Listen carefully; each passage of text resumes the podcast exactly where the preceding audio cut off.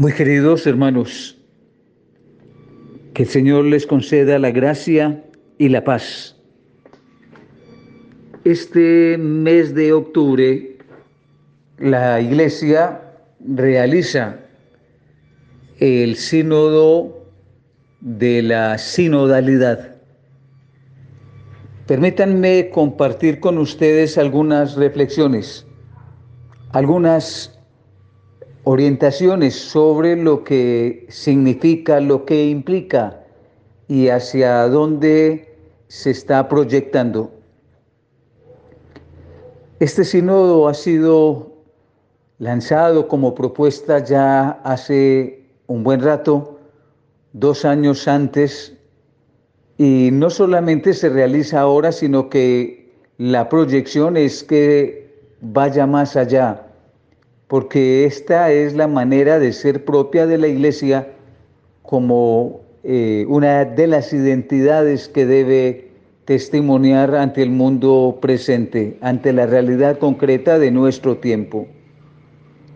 Como bien saben, queridos oyentes, la palabra sinodalidad significa hacer juntos el camino, caminar con otros, ir con otros y eso es propio de la vida eclesial. Para un mundo marcado por el egoísmo, el individualismo, donde la tendencia es que cada uno construya su propio camino, cada uno haga su propio destino cada uno camine solo a la hora que quiera, por donde quiera, haga lo que quiera. En un mundo que está impulsando ese tipo de pensamiento, esa mentalidad, aparece entonces una propuesta distinta que no es precisamente la de ir solos, la de caminar solos, la de hacer una sola construcción de vida, sino que los seres humanos somos seres sociables y la muestra clara es que nos necesitamos los unos a los otros. Y la evidencia ha quedado pues al descubierto cuando hace apenas un par de años la pandemia mostró que los seres humanos nos necesitamos, que los ricos y los pobres no son más que una diferencia de bolsillo, pero que somos la misma cosa, somos la misma materia, el mismo polvo de la tierra, que nos necesitamos unos a otros, que es necesario contar con el otro que se necesita salir de ese individualismo, de ese egoísmo, de esta sociedad que va haciendo que cada uno construya y se aparte de los demás sin razón y sin sentido, que nos hace creer que es posible vivir en la absoluta autonomía y pensar que cada uno de nosotros puede tenerlo todo y se basta, que no necesita de nadie y que no necesita tampoco ya de nada. Se raya en el hastío. Todo el mundo me fastidia todo mundo me incomoda, para no entenderme con nadie, para no tenerme que ver con nadie, entonces opto por eh, tenerlo todo, independiente de todos y autónomo de todo, y de esa manera pretendo estar totalmente aislado. Es una cultura que nos ha llevado a pensar que puedo ser un ser aparentemente social porque tengo conexión con mucha gente telefónicamente, al menos por los mensajes, por la gente adepta que voy sumando, por los seguidores que voy teniendo, y se vuelve la gente más un número que una persona. No tengo contacto con nadie, me encierro en mi habitación, me meto en el computador o en el celular. No tengo contacto absolutamente con nadie, pero aparentemente tengo relación con miles de personas. Y eso no basta. El corazón también se siente solo. No son las cosas las que nos llenan el alma, que ni el computador ni el celular nos brindan calor y afecto, ternura, sentimiento, de ninguna manera. Ante este oscuro panorama, ante esta realidad que estamos viviendo, entonces la iglesia nos plantea la necesidad, la urgencia de un camino, de abrir un camino y que lo recorramos juntos, que intentemos que ese camino sea mucho más humano, más digno, más nuestro. Y andamos por allí y se nos invita a recorrer, a hacer juntos ese sendero. Y se nos invita a que nos metamos juntos a tratar de darle la mano al otro que está a la vera del camino, que no camina, e incluso al que está paralítico, o ciego, o cojo, o sordo, y invitarlo a que se ponga también en marcha, a que participe también del camino.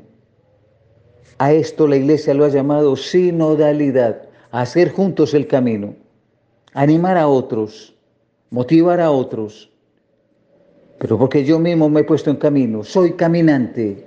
Y no soy un caminante solo, no soy un caminante individual, no soy un caminante que no voy con otros. Al contrario, soy un caminante que camino junto a otros y que hago el sendero con otros. Así, entonces la propuesta viene de la iglesia. La iglesia tiene que ser una propuesta de hermandad, de fraternidad. Y ante un mundo y una cultura aislada, que no se relaciona, que no se comunica eh, más cercano, cara a cara con el otro, que no mira al ojo al otro, que no le mira el rostro al otro, que no escucha al otro, ante esa realidad muy concreta, la iglesia propone la sinodalidad. Y esto es lo que se está realizando entonces en este momento. En primer lugar, se consultó todas las eh, partes de la iglesia, a todos los grupos. Hace dos años se hizo una extensa consulta tratando de escuchar a la gente, creyentes, no creyentes, de otros grupos religiosos. Se hizo el esfuerzo, se hizo la tarea de escuchar. Uno de los elementos más urgentes de nuestra cultura. ¿Quién escucha a quién? Y entonces se intentó en cuanto fuera posible que se diera la posibilidad de la escucha. Y la iglesia se puso a disposición de escuchar y desde ahí han surgido muchos talleres de escucha, centros de escucha, lugares de escucha, salas de escucha, donde la gente pueda encontrar quien les escuche, quien les acoja y les oiga. También nosotros, especialmente en el campo eclesial, nos habíamos taponado los oídos, hechos sordos, y no escuchábamos o no escuchamos todavía.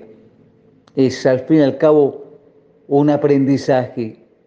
Hay que aprender a escuchar.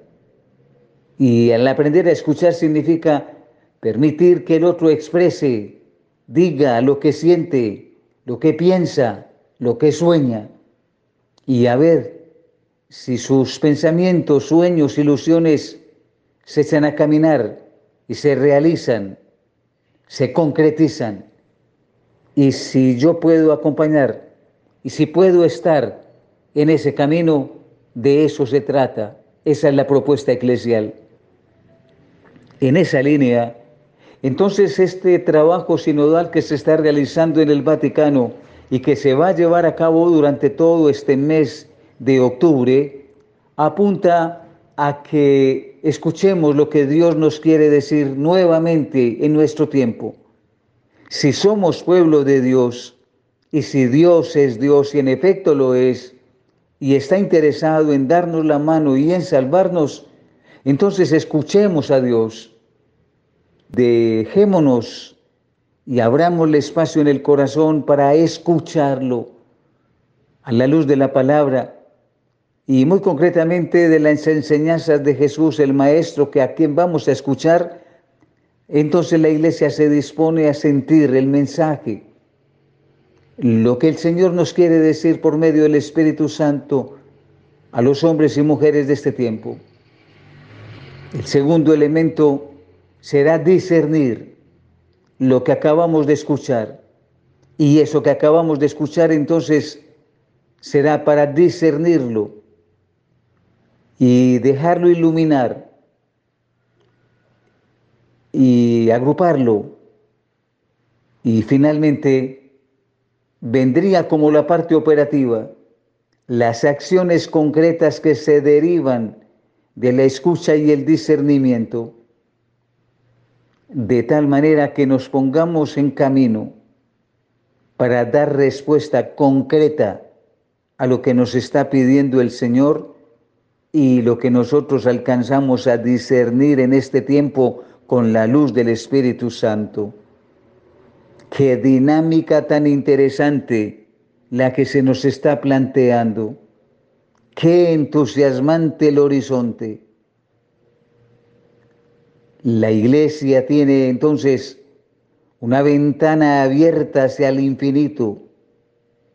Dios que nos está suscitando a través de este quehacer sinodal una nueva manera de ser iglesia, una iglesia que tiene que ir en salida a buscar y a encontrar a los hombres que están por fuera, una iglesia que debe ser propuesta para los demás, una iglesia que tiene que trazar puentes entre los seres humanos aislados, divididos, marginados, una iglesia que tiende la mano al que está caído, una iglesia que levanta al estilo del buen samaritano al que por razones múltiples ha caído herido y se ha marginado y se encuentra muerto.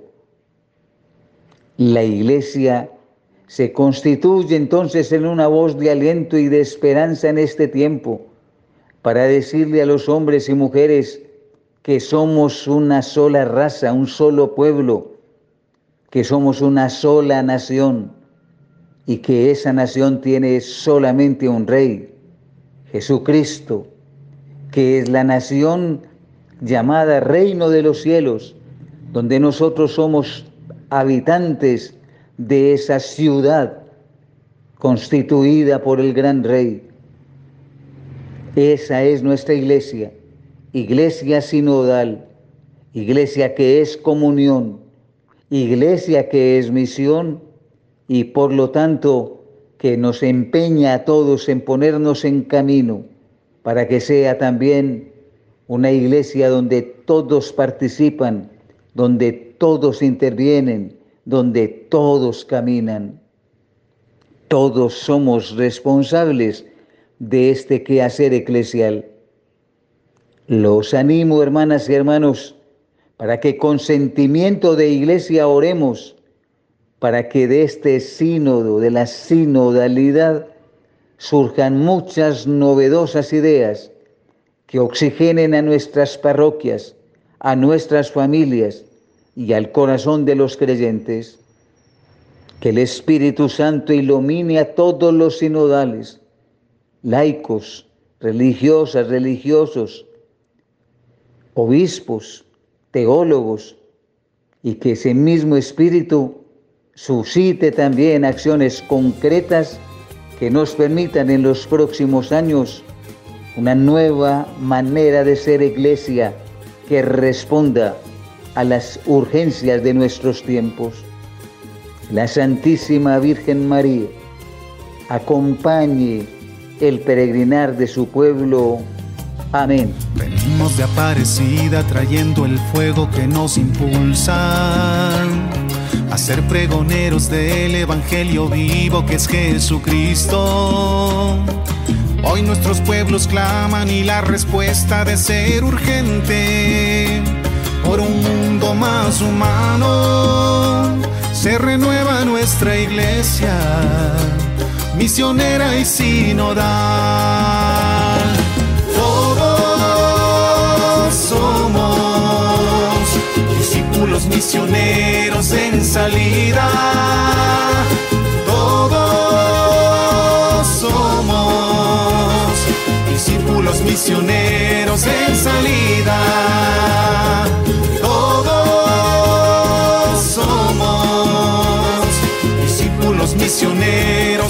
Salida. Todos somos discípulos misioneros en salida.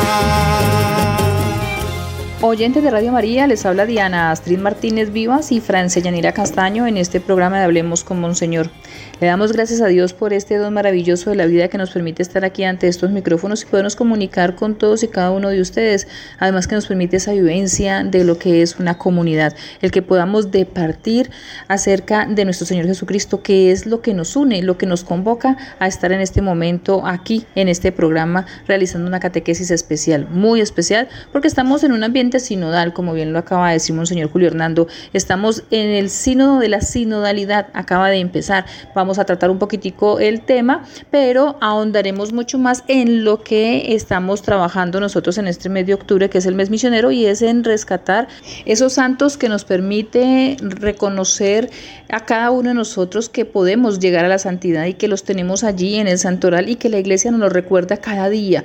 En esta semana hemos tenido varios de esos santos importantes como San Luis Beltrán, eh, Santo Tomás de Villanueva, el miércoles acabamos de pasar San Juan 23, que es el Papa Bueno, el que nos trajo a nosotros el Concilio Vaticano II, él lo inició, no lo concluyó, pero dio ese inicio de cambio a lo que nosotros tenemos en el día de hoy. Luego tuvimos a Nuestra Señora del Pilar, a Beato Carlo Acutis y San Calixto Papa y Mártir pero vamos a profundizar sobre el Beato Carlo Acutis, que es de nuestra época, que es de nuestros jóvenes, ha llamado la atención a muchos de los jóvenes que tenemos nosotros en las diferentes parroquias, de hecho sabemos que por ejemplo aquí en nuestra ciudad de Cali ya tenemos una parroquia en construcción que se llama Beato Carlo Acutis, hay grupos de jóvenes de la pastoral juvenil que se llaman Carlo Acutis. Entonces, qué importante es un santo para nosotros, la referencia de un santo que más que todo como Carlo Acutis, que es de hoy y que necesitamos para nuestros jóvenes, nuestros nietos, nuestros hijos, nuestros más allegados, sobrinos, hermanos que están allí, que son jóvenes y que no sabemos cómo orientarlos, cómo guiarlos, pues está este beato que nos ha dejado un amor inmenso por la Eucaristía.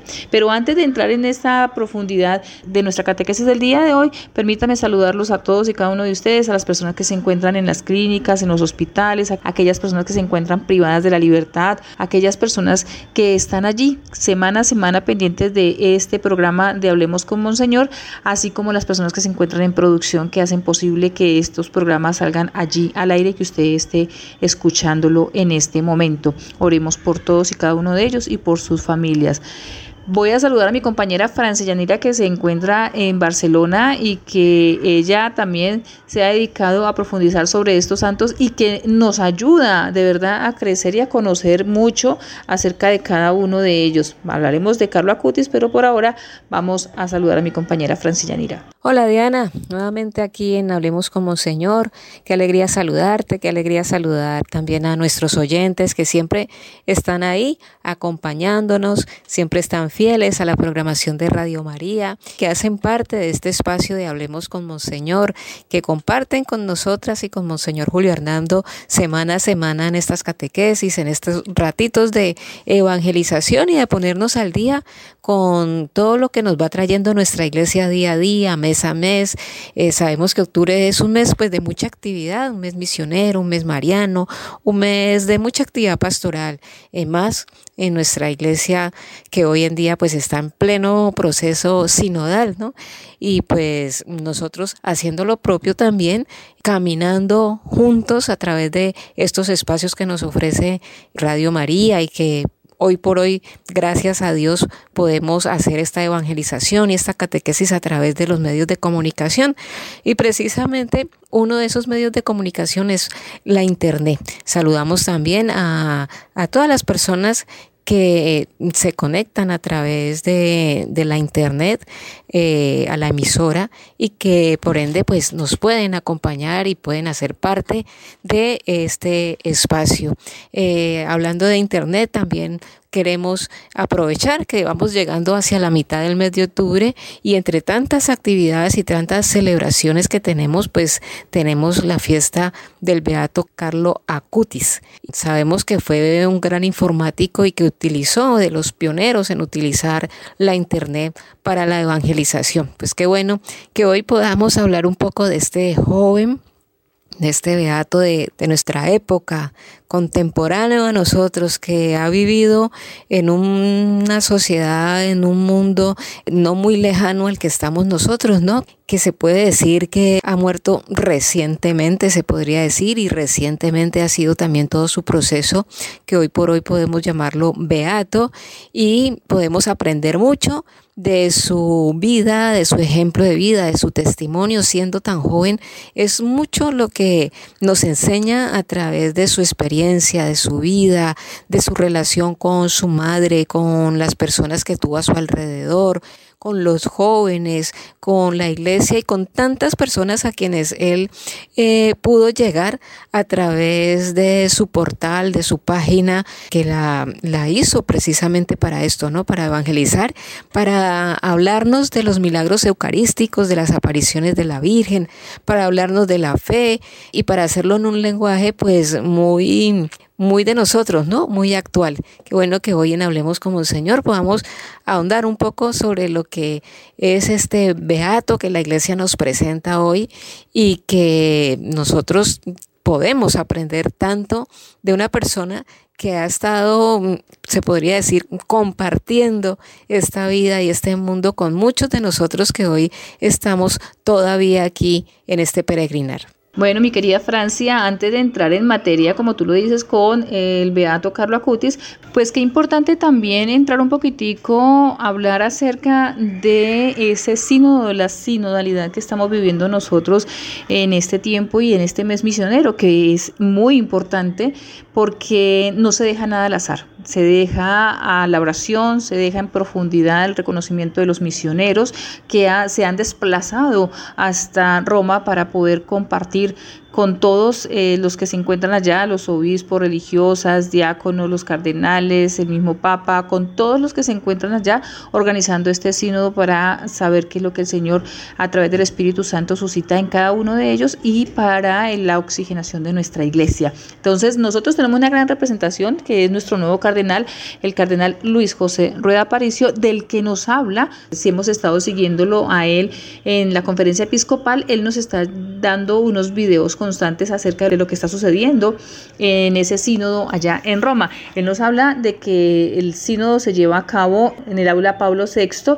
allí se reunieron todos los participantes y que esa experiencia tiene una característica muy especial y es que se organizaron grupos entre 11 y 12 personas de distintas partes del mundo que se reunieron por criterio temático y por criterio de idiomas que se van utilizando una metodología de la conversación espiritual, una metodología, dice él, que va a oxigenar la iglesia y que eh, los está llenando a todos de alegría y esperanza. Algo muy particular también de lo que se hablaba en, en diferentes medios de comunicación es que las mesas que se organizaron para llevar a cabo este sínodo son mesas redondas para recordar que todos nos podemos ver y recordar que no hay quien manda en una mesa o como en la iglesia que Jesús dijo que tenía que ser de una manera circular porque en la evangelización sabemos que somos cristocéntricos y que el que está en el centro es Cristo, pero nosotros vivimos de una manera circular y ya no piramidal como en ese entonces, sino que todos nos podemos mirar nuestros rostros y saber que somos iguales. Entonces me parece muy bonito rescatar esas cosas que de pronto se nos han ido olvidando, de pronto cosas pequeñas, pero que hacen eco en la humanidad. Monseñor Luis José Rueda nos hablaba también de esa metodología. Él dice que la metodología es una experiencia sinodal que parte de un yo, cuando compartimos lo nuestro, de un tú cuando valoramos lo que hemos escuchado y de un nosotros para construir comunidad. Él dice que en la primera ronda permite que cada uno de los participantes comparta un tiempo de cuatro minutos para exponer lo que piensa, lo que ha traído de su país, la experiencia de sinodalidad que ha vivido. Ese es el yo y que comparte con los demás. Para entrar en esa segunda ronda que es el tú en la cual se le hace eco a lo que les llamó la atención de lo que se acaba de exponer, de lo que el compañero habló y de lo que hizo arder el corazón. Eso significa que debe estar atento, cada uno de ellos deben estar atento a lo que se está escuchando, a lo que el compañero está exponiendo, para que se pueda valorar lo que él está diciendo y así hacer eco, valorar al otro. Ese es el tú, parte del yo que acaba de hablar y ese es el tú que yo estoy escuchando. Ya el tercer momento es nosotros, que guiados por el Espíritu Santo se hacen preguntas como ¿qué nos está pidiendo el Señor? Por lo tanto, esas tres rondas a las que se les dedica oración con un texto bíblico, un buen momento de oración y distintos momentos de silencio para calmar y sosegar el ánimo, para valorar lo que se está viviendo en esa experiencia sinodal, que parte de un yo cuando se comparte lo nuestro, lo que cada uno expresa, de un tú cuando valoro lo que he escuchado y de un nosotros para construir comunidad. Monseñor nos dice que si se logra hacer de esta metodología un estilo de las parroquias, las pequeñas comunidades, las diócesis y el pueblo en general, nos estaremos dejando guiar por el Espíritu Santo. Que la sinodalidad de esa manera se convierte en un estilo de vida y la conversación espiritual, más que una metodología, es una espiritualidad. Así que estaremos hablando de esa metodología de la conversación espiritual para poder entrar en esa tónica de sinodalidad que debemos estar todos y cada uno de nosotros. Hombres, mujeres, jóvenes, niños, todos están llamados a construir caminos en base al diálogo y al encuentro. Para que entre nosotros se acabe el hambre y los descartados. Hoy unimos nuestras manos, forjadores de esperanza de justicia y de paz.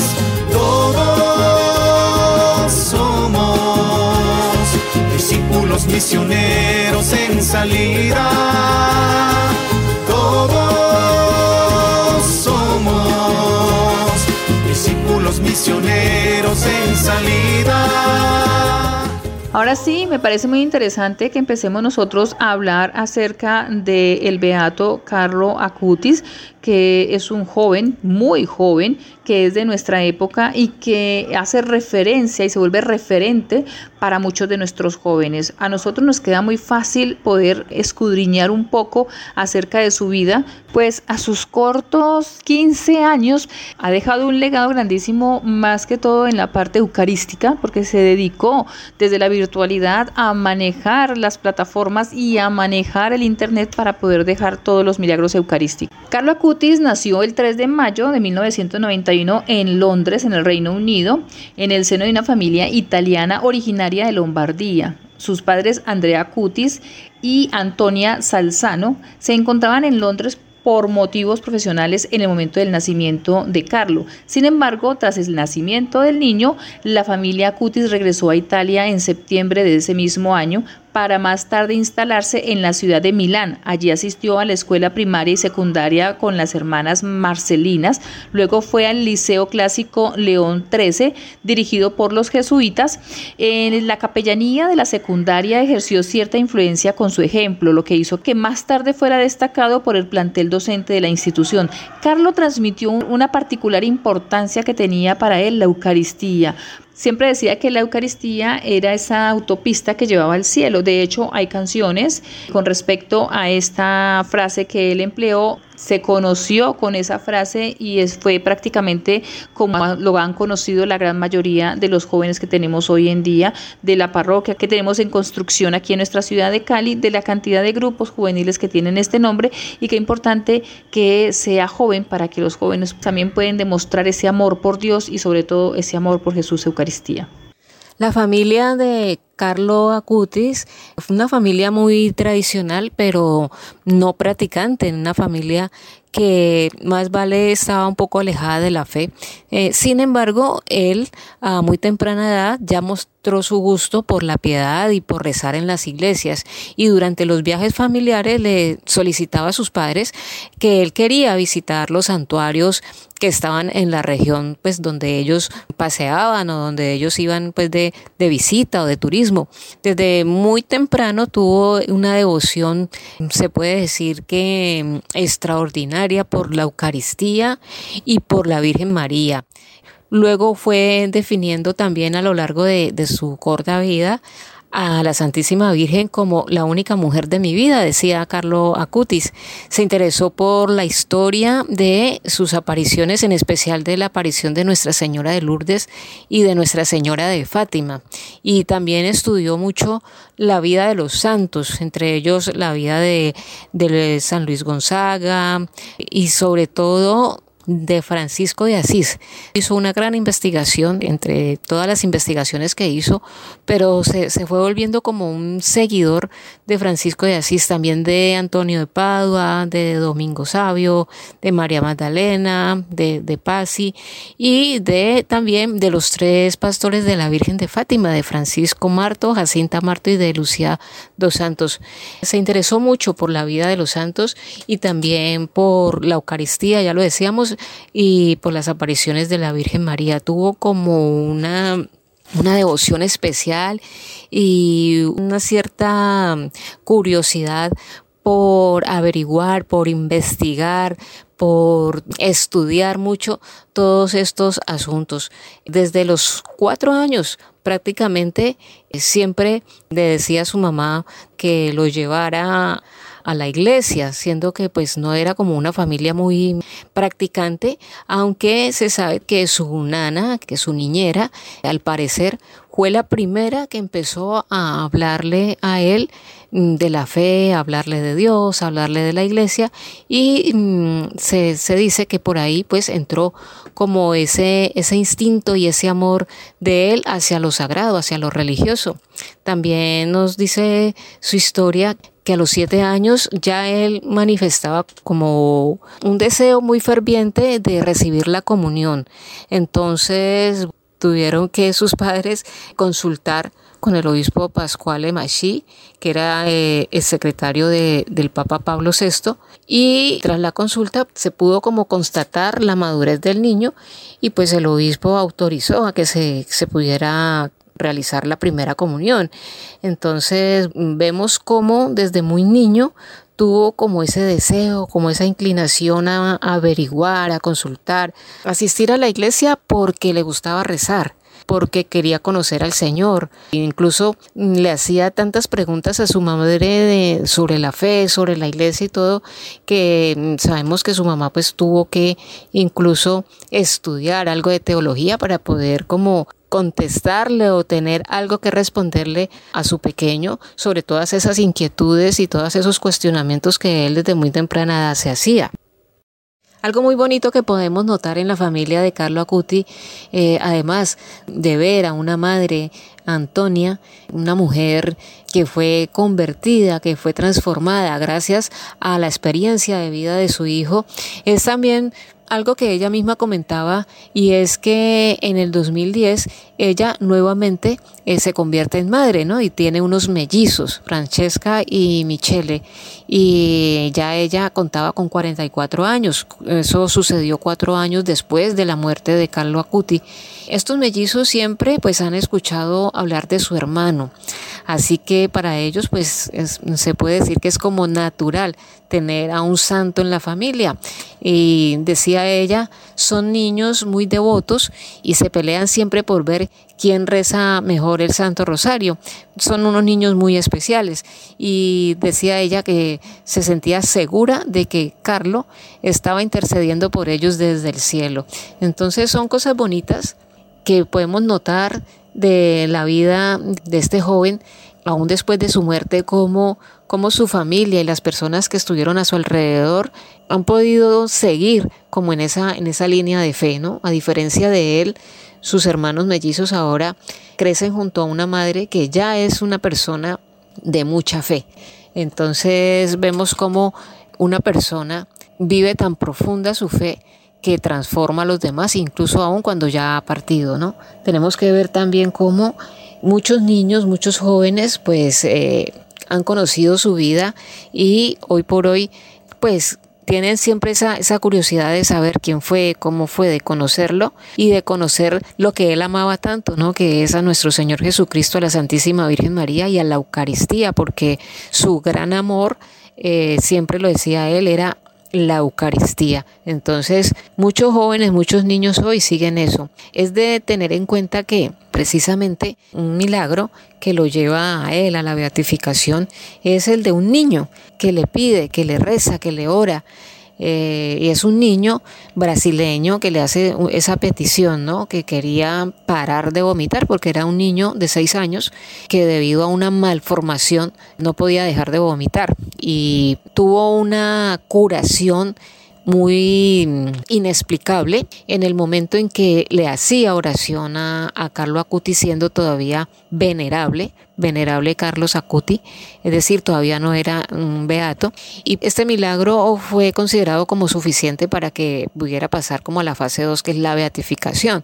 Entonces, la historia de este milagro nos dice que el 18 de octubre de 2019, el equipo técnico de, médicos de la Congregación para la Causa de los Santos recibió el dossier del presunto milagro que fue acaecido en Brasil. El 14 de noviembre de 2019 ya su dictamen positivo.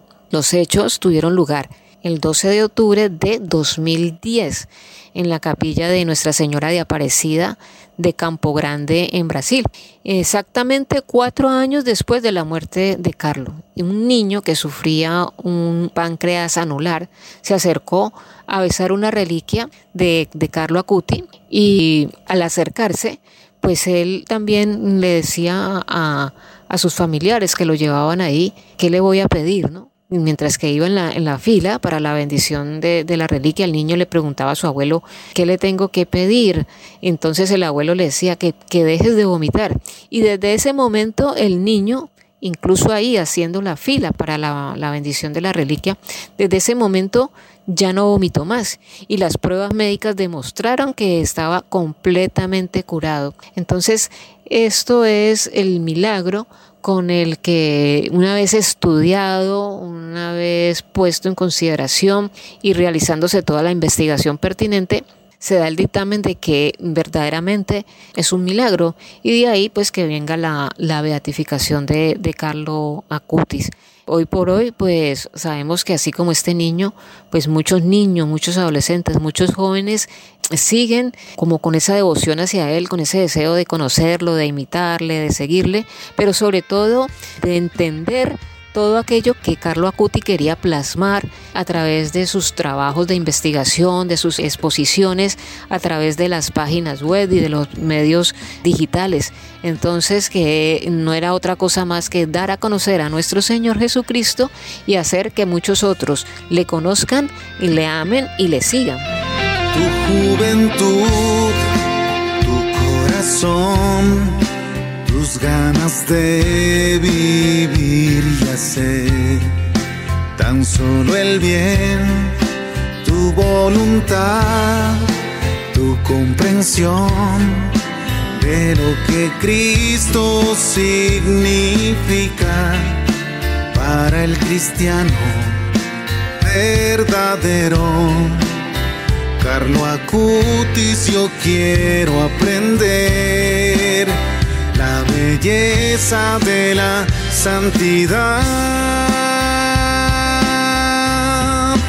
Quiero subir, ir junto a ti por la autopista que conduce hacia el encuentro con Jesús. Quiero ayudar a la juventud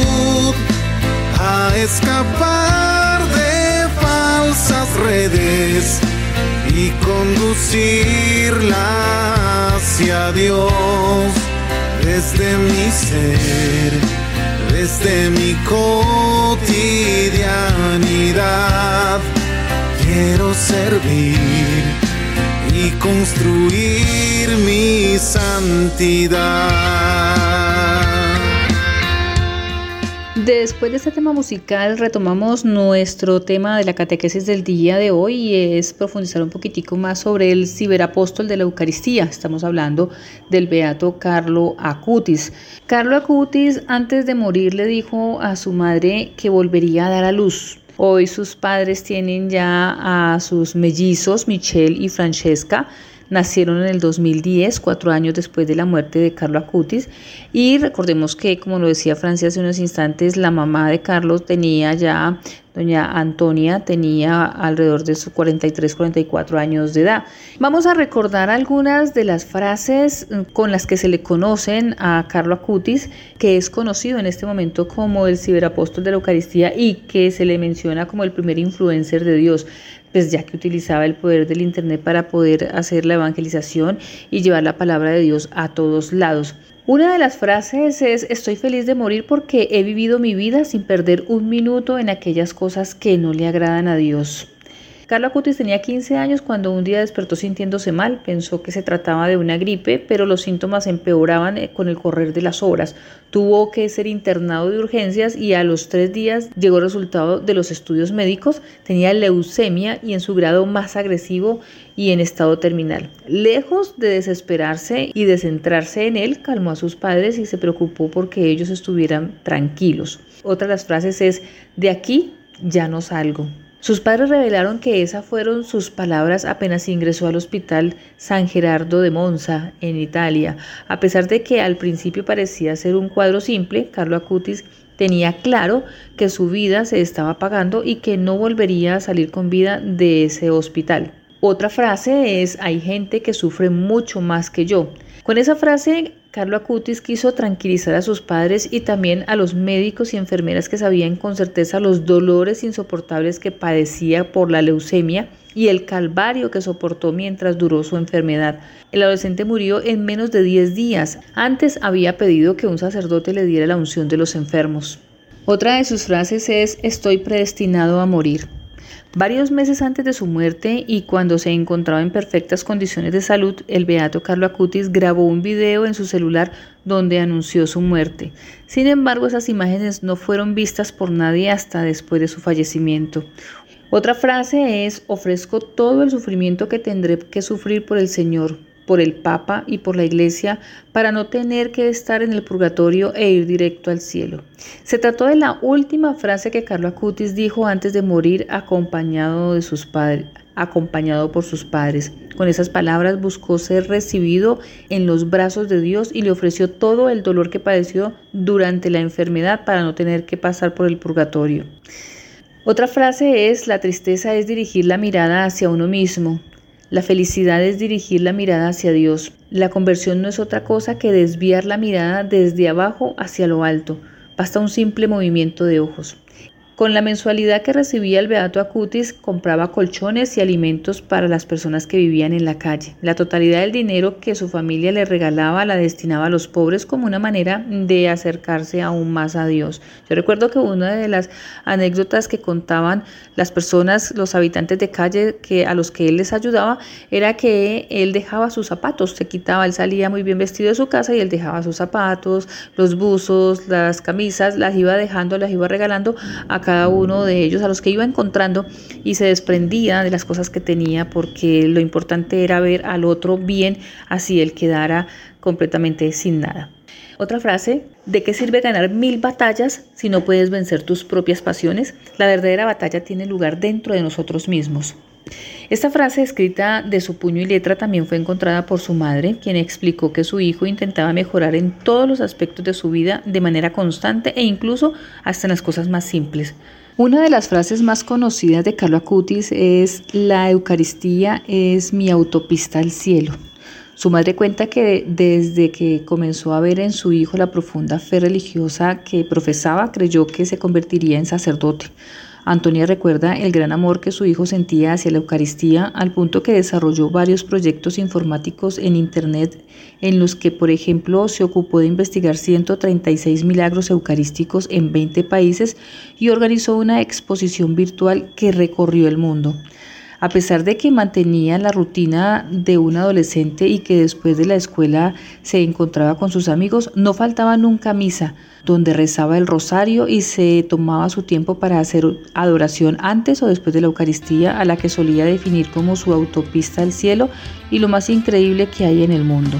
Tu caridad, tu vocación vida austera y de renunciar, tu sencillez, tu invitación a descubrir a Cristo en la Eucaristía y comunicarlo a los demás. Carlo Acutis, yo quiero aprender la belleza de la santidad. Quiero subir, ir junto a ti por la autopista que conduce hacia el encuentro con Jesús. Quiero ayudar a la juventud escapar de falsas redes y conducirla hacia Dios desde mi ser, desde mi cotidianidad. Quiero servir y construir mi santidad. Bien, oyentes de Radio María, esperamos que este tema de Carlo Acutis y haber hablado un poquito de esta sinodalidad que se está viviendo en este momento en Roma, ese sínodo de la sinodalidad, que para nosotros es tan importante unirnos en oración para que se dé eh, lo que el cardenal nos hablaba acerca de la difusión del Espíritu Santo para hacer una sola iglesia, que seamos uno solo y que se oxigene esa iglesia que harto la necesitamos nosotros hoy en día. Terminar simplemente con una frase que decía Carlo Acutis que lo único que tenemos para pedirle a Dios en oración es el deseo de ser santos. Él hablaba de que el rosario es la escalera más corta para subir al cielo. Solía repetir frente a sus amigos para invitarlos a orar con él. Así que nosotros extendemos esa invitación de Carlo Acutis a que recemos el Santo Rosario en este mes misionero y por ese sínodo de la sinodalidad y también para que podamos pedir la paz por la guerra que está viviendo en este momento en Israel. Que el Señor sea el que se encargue de apaciguar los ánimos caldeados, que eh, llene el corazón de amor, de paz y sobre todo que extienda su misericordia no solamente sobre los países que están en guerra, sino también sobre nuestro país que estamos próximos a elecciones y estamos pasando por situaciones complejas. Entonces simplemente decirles a ustedes que unidos en oración podremos llegar mucho más rápido al cielo, como decía Carlo Acutis, en esa autopista que necesitamos para podernos encontrar con el Señor cuando el Señor nos llame a su presencia. Los dejamos en este momento como señor Julio Hernando que nos regala la bendición y encontrarnos en el próximo programa de Hablemos como un Señor. No quiero ser solo una fotocopia, yo quiero ser original y ser auténtico como Dios me creó. Quiero subir, ir junto a ti por la autopista que conduce hacia el encuentro con Jesús.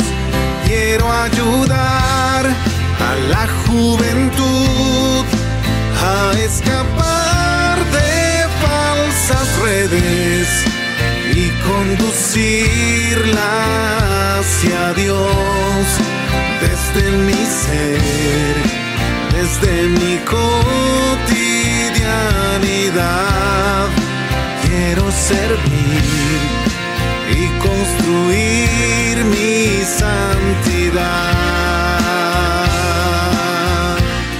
Queridos hermanos, les agradezco la bondadosa actividad de estar escuchándonos en este programa. Gracias por su amable sintonía.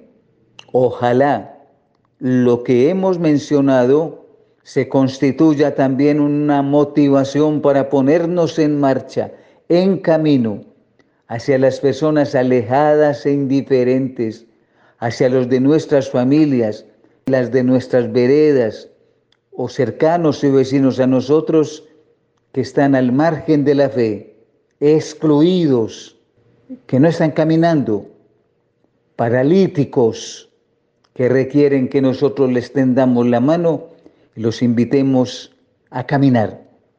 Unidos en oraciones, le pedimos al Señor nos dé la gracia de encontrarnos la próxima semana aquí mismo, Dios mediante. Que el Señor los bendiga en el nombre del Padre, del Hijo y del Espíritu Santo. Amén.